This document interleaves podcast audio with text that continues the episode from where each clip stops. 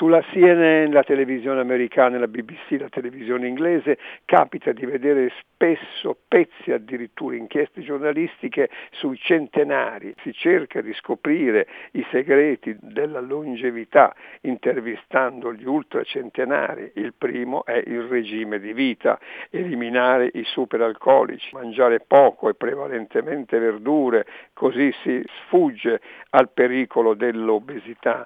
Quindi in tv vedere gente mangiare grandi bistecche e sappiamo che questa gente è destinata a fare una brutta fine, la carne rossa è un veleno per l'organismo e attenti anche ai farinacei, pasta e pane sì, ma con moderazione e cautela. Questo consiglio ai centenari.